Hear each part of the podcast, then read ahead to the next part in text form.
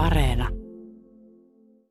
Se, siitä tulee aika tämmöisiä, pikemminkin tämmöisiä science fiction fiiliksiä.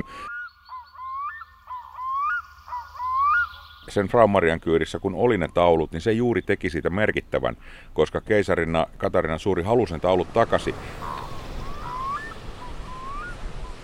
Et se, oli, se oli uskomaton fiilis, että sä mietit, että no niin, tässä on nyt niin 200 vuotta ja risat, niin tää on ollut täällä. Ja nyt mä näen tän.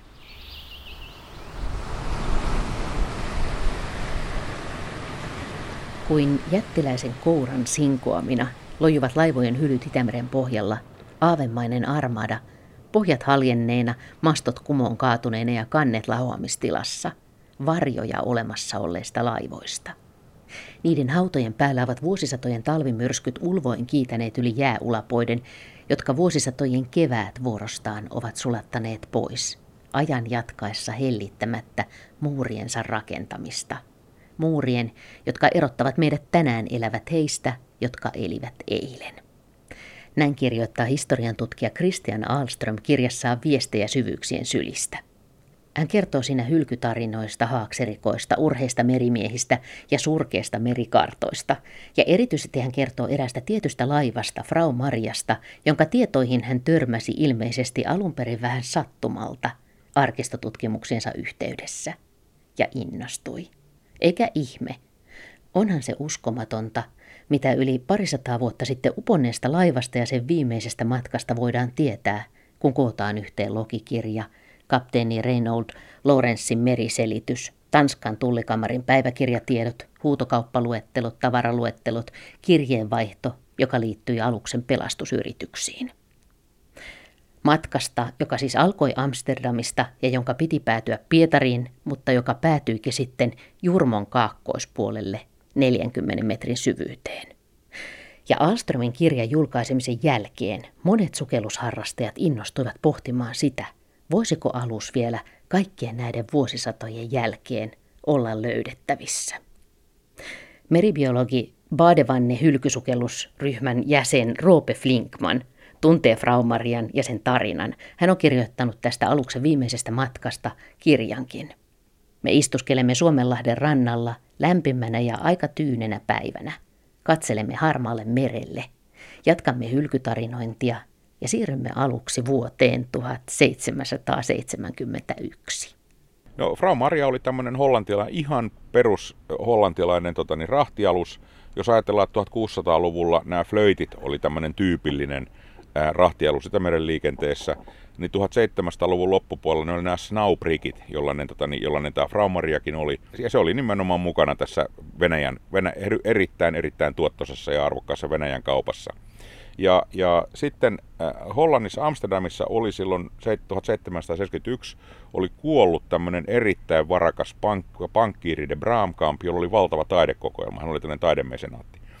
Niin hän, hän sitten kuoli ja tota, niin, omaiset halusi pistää kokoelmat lihoiksi ja oli tämmöinen valtavan iso, iso tota, niin, huutokauppa, jonne Katarina Suuri, koska hän oli Alankomaisen taiteen ihailija, niin hän, hän halusi sieltä ostaa niin kuin hienoimmat työt. Hän lähetti oman tämmöisen erikoismiehensä, attacheansa sinne, sinne huutokauppaan huutamaan näistä, ja, ja tämä hänen, hänen asiamiehensä onnistui, ja se huusi sieltä parhaat palat, eli tämmöiset tota, niin Rembrandtin kuuluisten oppilaiden, muun muassa Gerrit Down, ja näiden muiden niin, niin maalauksia. Ja myös monet muut venäläiset ylimykset osti niitä tauluja sieltä. Ja tota, niin, sitten ne haluttiin Pietariin tietysti, ja tota, niin ne rahdattiin sitten tähän tota, niin Frau Maria-nimiseen Snaubrikiin, jonka kipparina oli tota, niin, oikein kokenut It- Itämeren ja Venäjän liikenteen kippari, joka itse asiassa oli tanskalainen. Hän oli kotoisin tuolta Aalandin saarelta sieltä tani Vattimereltä, joka, joka oli, oli Tanskaa siihen aikaan. Ja se on sitä aluetta Tanskaa, jonka Tanska menetti, menetti Preussille, niin Preus, Tanskan Preussin toisessa sodassa. Ja joka tapauksessa niin, niin No, syksy, syksyllä sitten niin, tota, niin Frau Maria kuormattiin Amsterdamissa ja sitten lähdettiin purjehtiin kohti Pietaria. Ja matka oli hyvin tavanmukainen ja normaali sinne, tota, niin sinne Gotlannin korkeudelle asti Itämeren keski, kes, keskivaiheille. Ja kun laskee sen, siitä on hyvin, kaikki nämä äh, logikirjat on säilynyt ja muut, ja se, se matkan keskinopeus oli 2-3 solmua. Ja tämähän, se ei se laiva niin hidas ollut, mutta tähän tuli siitä, että jos oli vastatuulta, niin tämmöinen pyöreäkeurainen snaubriki, niin kun se luovi, niin se ei se mennyt eteenpäin, se pysyi paikallaan. Ja usein sitten jäätiin ankkuri jonnekin odottamaan suotusampia tuulia. Ja tota, niin, näin edettiin sitten tuohon tota, niin, Gotlannin länsipuolelle asti. Ja viimeinen äh, tämmöinen niin kuin paikannus maasta, niin kuin landfall, oli, oli Östergan Gotlannissa, kalkkikivikalliot. Ja tota, niin, siitä sitten lähdettiin, käännettiin kohti, kohti itää ja itä- ja koillista, lähdettiin pudottaa kohti Suomenlahtea. Ja siinä kohtaa säätyyppi muuttui. Si- siihen asti oli ollut niin idän ja pohjoisen puoleiset tuulet, oli jouduttu kryssimään paljon ja oli ollut kirkasta keliä, mutta sitten tuli tämmöinen matalapaine. Eli tuli niin kuin lännenpuoleiset, lännen ja lounanpuoleiset tuulet, ja, tota, niin, ja kun oli ollut pitkää korkeapaine ja toisenpuoleiset tuulet, niin Itämeren vedenpinta ja veden virtauksia vaikuttaa tuulet ja ilmanpaine enemmän kuin mikään muu. Ja nyt vedenpinta oli alhaalla ja se oli pakkautunut sinne, sinne länteenpäin. Nyt, nyt kääntö tuli matalapaine, vedenpinta pääsi nousemaan ja länsituulet painaa tota, niin vettä itäänpäin. Semmoiset saattaa ihan hyvin aiheuttaa tämmöisen jopa yhden solmun pintavirtauksen. Ja näin ilmeisesti on käynyt. Nämä säätiedot ne on olemassa muuten siltä ajalta. Sekä, sekä löytyy Suomesta, Ruotsista että, että, että, että Eestistä.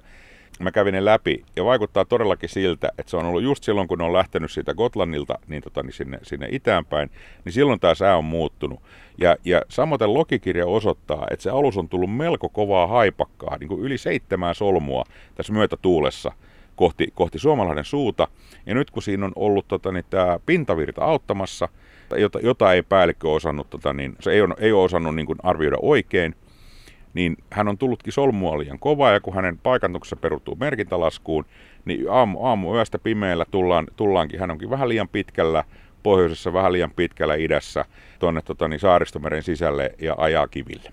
Sitten alkaa kova hässäkkä, laiva saa vuodon, peräsin häipyy, sitten se saadaan lopulta ankkuroitua, ja sitten usean päivän ajan siinä Jurmon itäpuolella saarista, kivien seassa, niin nämä ukot yrittää pelastaa laivaansa. Paikalliset ranna, rannikon asukkaat, saaristolaiset tulee auttamaan ja sukelluskomppaniakin sitä laivaa yritetään pelastaa, mutta sitä ei saada pumpattua tyhjäksi, koska lastinaulet kahvipaput on tukkinut ne pumpuröörit, kun ne on sanonut vettä ja turvonnut. Ja sitten on taas paha keli tulossa uudestaan, ei uskalla jäädä sinne laivaa enää, joka on jo keulasta veden, vedenpinnan tasolla. Ja sitten kun se keli puhaltaa yön yli pahasti ja ne tulee aamulla katsomaan, sitä laivaa ei enää ole se on Ja sitten myöhemmin käynyt ilmi, että mitä ilmeisimmin se laiva on ollut ankkurissa, niin kun se on uponnut ja se kelluvuus on, on mennyt, niin se on lähtenyt dyykkaamaan siitä, ja niin kuin ne on vanhat purilaivat usein, niin, niin kuin purjehtii veden läpi. Ja sitten se on kyntänyt siihen pohjaan romps uran itselleen, ja siinä se makaa oman ankkurinsa vieressä itse asiassa. Kun Fraumarialle sukeltaa, niin miltä se näyttää? No se, muistan ensimmäiset sukellukset silloin vuonna 2000. Siis Rauno Koivusaarihan ryhmässä kanssa löysi sen 99 kesällä. Ja, ja me sitten museoviraston hommissa sukellettiin sinne, tota, niin sinne, sinne vuonna 2000 ekan kerran. Niin silloin sattui aika hyvät näkyvyydet. Niin silloin siitä pystyi näkemään niin kuin sukelluksella suurin puolet. Siinähän syvyys on semmoinen, että pohjalla on 41 metriä vettä ja ne, ne nousee siihen jonkin 37 metrinen hylyn kannet niin se on myös Braumaria on siellä tosiaan ihan, ihan nätisti pullukka niin tota niin, pohjalla kölillään. Ja siinähän on mastot vielä pystyssä niin tuohon märssyyn asti. Kaksimastoinen laiva. Ja, ja kansi on ihan ehjä. Ja sitten se, mikä oli, oli merkittävä fiilis sillä ekalla sukelluksella, kun mä menin, kun mä olin tietysti lukenut nämä meriselitykset, Kristianin kirjat ja muut, niin siellä kannella kaikki asiat ja esineet olivat juuri niin kuin sen mukaisesti, mitä siitä oli selitetty. Et se, oli, se oli uskomaton fiilis, että sä mietit, että no niin, tässä on nyt niin 200 vuotta ja risat, niin tämä on ollut täällä. Ja nyt mä näen tämän sen jälkeen, kun, kun edellinen ihminen on nähnyt sen. En, en suinkaan ollut ensimmäinen, joka se sukelsi, mutta, tani, mutta se oli silti aika mieletön kokemus. Ja mä väittäisin, mä luulen, luulen edelleenkin, että mä oon, jos sen eniten Fraumarialla sukeltunut henkilö, niin aikaisia kärkipäässä. Me monta vuotta tehtiin siellä paljon töitä museoviraston piikkiin. Siis sillä lailla, kun ne on ollut siis köydet ja mitä siellä sitten onkin vai? Joo, kyllä. Siis esimerkiksi miten sitä kantaa on purettu, kun on yritetty saada sitä lastia sieltä alta pois.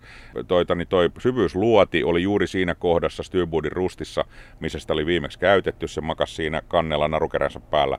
E, kaikki pienet asiat niin kuin täsmäs siihen, mitä päällikkö oli antanut meriselityksessä Turun maistraatissa, siitä, että mitä oli yritetty tehdä laivan lastin pelastamiseksi Siinähän ei hukkunut kuin eteenpäin. Koko miehistö pelastui. Ne sitten kuljetettiin Turkuun ja sieltä sitten Tukholman kautta pääsivät aikanaan kotiinsa. Ja, ja, ja tota, niin tämä, tämä Laurens, tämä kapteeni, hän palasi Itämeren kauppaliikenteeseen ja teki merkittävän uran tota, niin, päällikkönä vielä, vielä pitkän aikaa ja sitten tota, niin, meni myöhemmin naimisiin myöskin sieltä Aalandista kotoisin olevan, olevan naisen kanssa ja eleli sitten vauraana laivanvarustaja porvarina Amsterdamissa elämänsä loppuun asti kansalaisen.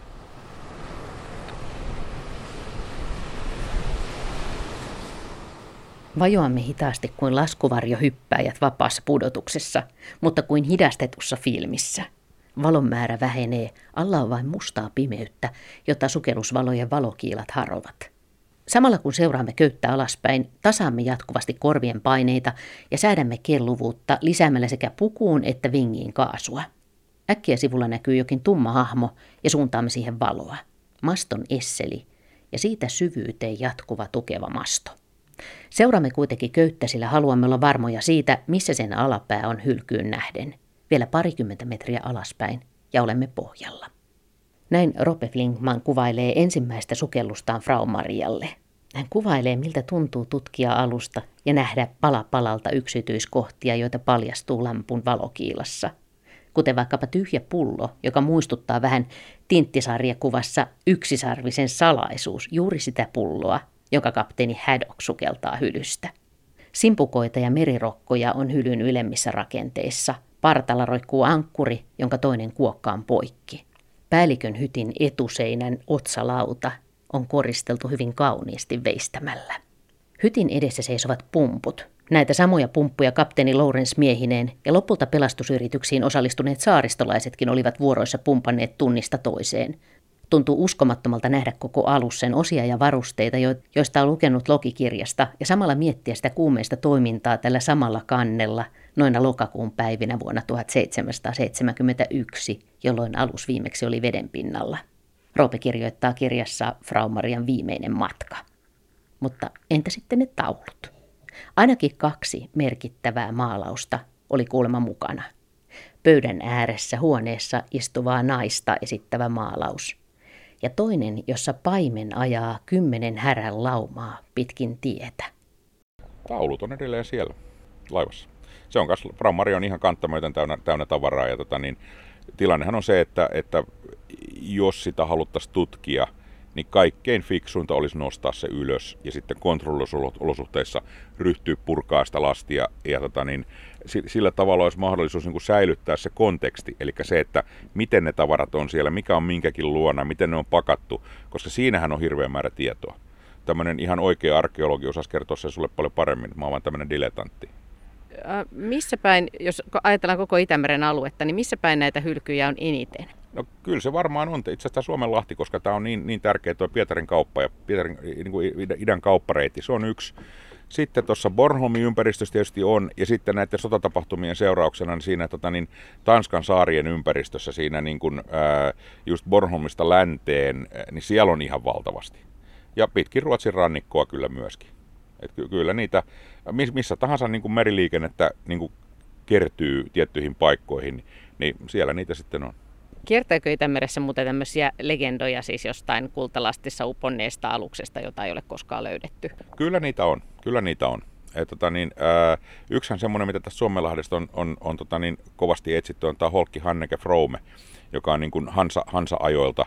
Ja tota, niin se uppos myrskyssä tuohon johonkin Helsingin ja Tallinnan väliin, ja sitä ollaan kovasti etsitty. Siinä pitäisi olla melkoinen arvometalliaarre mukana.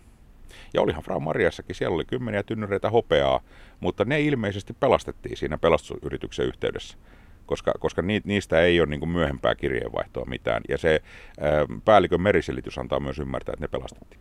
Tuleeko hylkysukelluksilla usein vastaan kaloja? Aika harvoin, mutta joskus kyllä. Joo, esimerkiksi näillä, näillä suomalainen hylyillä niin, niin noita simppuja, härkäsimppuja, teistii, elaskaa tulee joskus vastaan. Ja nyt viime vuosina ilahduttavasti silloin tällöin niillä on turskia tietysti edellyttää, että se hylky on semmoisessa vedessä, että se on hapellista. Että jos se on hapetonta, niin sitä siellä ei ole ketään. Ja, su, ja se, että, että niissä on, on kaloja, vaikka sukeltajat ei niin välttämättä niitä näe, niin, niin se, si, siitä on surullinen todiste se, että aika monesti näissä, varsinkin moderneimmissa hylyissä, näissä maailmansotia-aikaisissa isoissa rautahalylyissä, niissä on tätä troolia tarttuneena, ja siellä troolissa on valitettavaa usein hylkeitä, jotka on takertunut siihen ja hukkunut näillä kalahakureissuilla. Eli voi käydä niin, että kun sukellatte hylylle, niin siellä on vastassa sitten ensimmäisenä tämmöinen trooli ja sitten siellä kuolleita hylkeitä. Kyllä, valitettavasti se on näin. Ja, ja jotkut jotku hylyt, joihin on, on, on trollit sattunut sillä tavalla tarttumaan, että ne roikkuu tämmöisinä löysinä laskoksina, niin ne on erityisen pahoja. Ne, ne pyydystää, pyydystää niitä hylkeitä. Et tuolla syvällä ne hylkeenraadot sitten hän mätänee tosi hitaasti. Se menee pari-kolme vuotta, että ne siitä happanee pois. Mutta sitten aina kun sinne menee seuraavan kerran, niin siellä on valitettavasti uusia.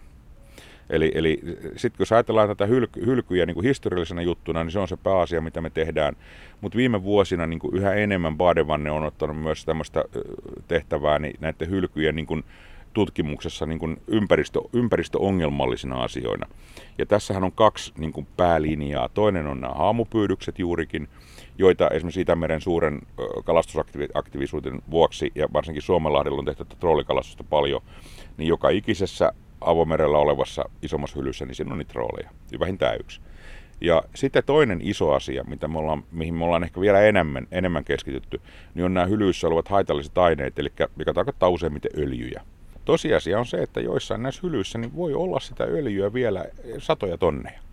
Ja ensinnäkin, ensinnäkin niin nyt alkaa olla se tilanne, että, niin, että nämä hylyt alkaa ruostua puhki, nyt tässä öljyhylky koko konseptissa on sellainen mielenkiintoinen asia, että jostain syystä 99 prosenttia näistä hylyistä on, on, on syntyneet kahtena ajanjaksona.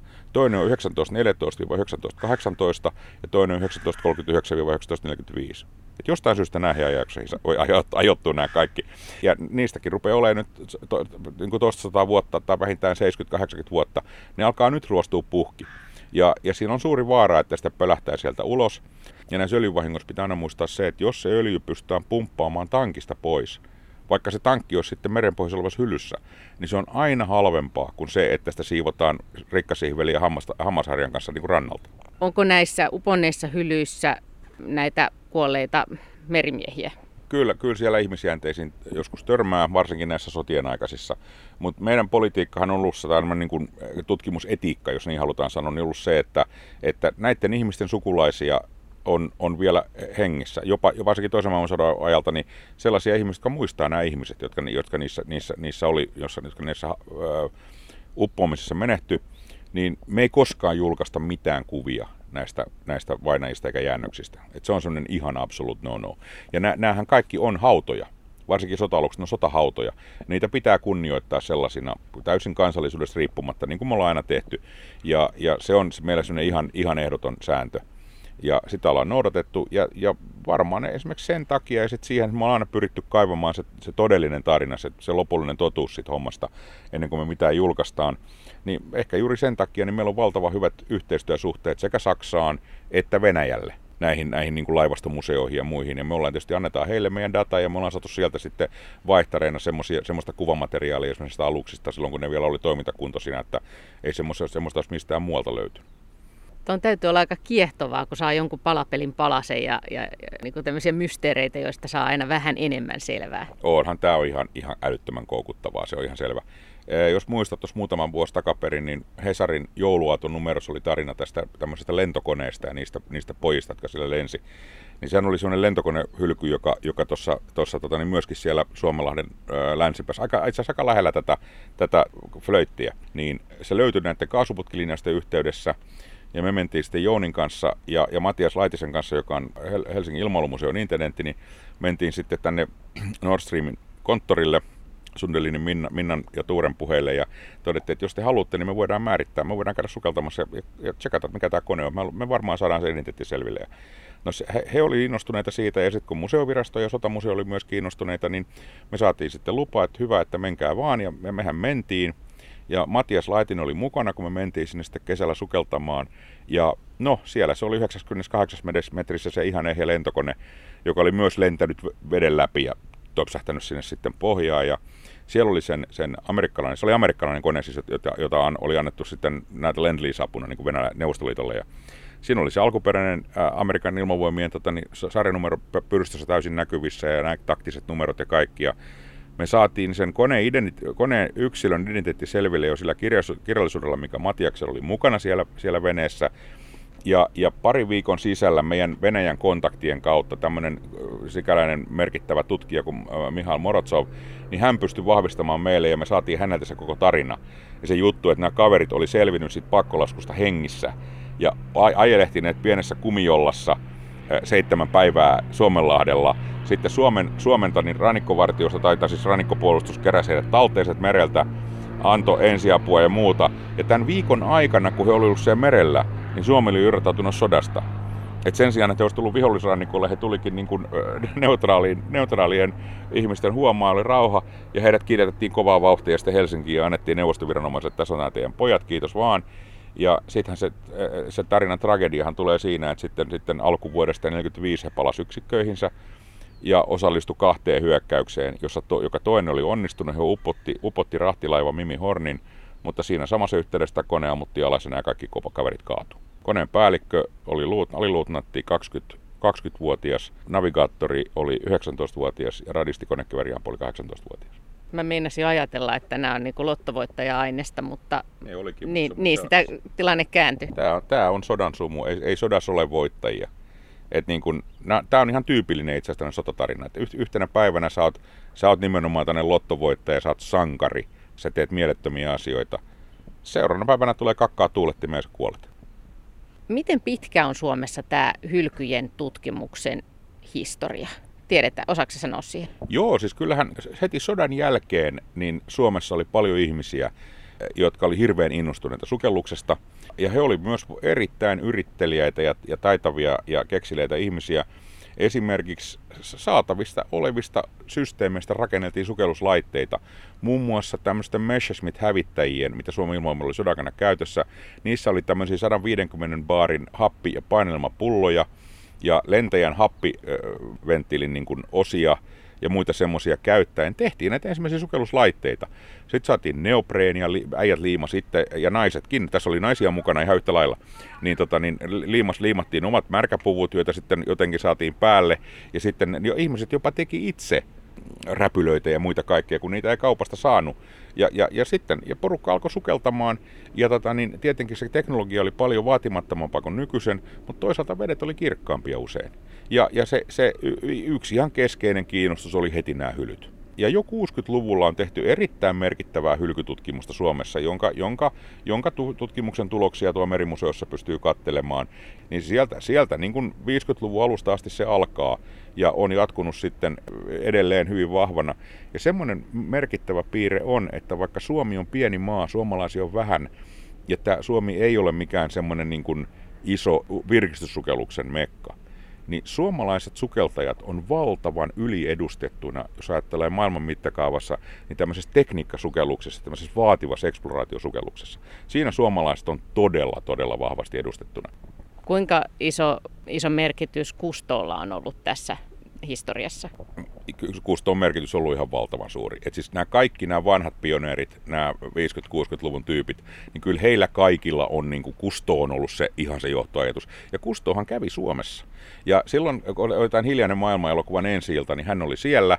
Ja nämä, nämä silloiset suomalaiset sukelluksen pioneerit, niin nehän muodosti sukellusvarusteissaan kunniakujan, mistä Kusto sitten kulki. Ja hän oli hyvin otettu ja, tätä, ja, ja, ja sillä lailla, kyllä se, ja ihan niin kuin mullekin, niin kyllä siinä on, on, on niin kuin, sen, sen, sen miehen merkitys on kyllä valtavan suuri tässä.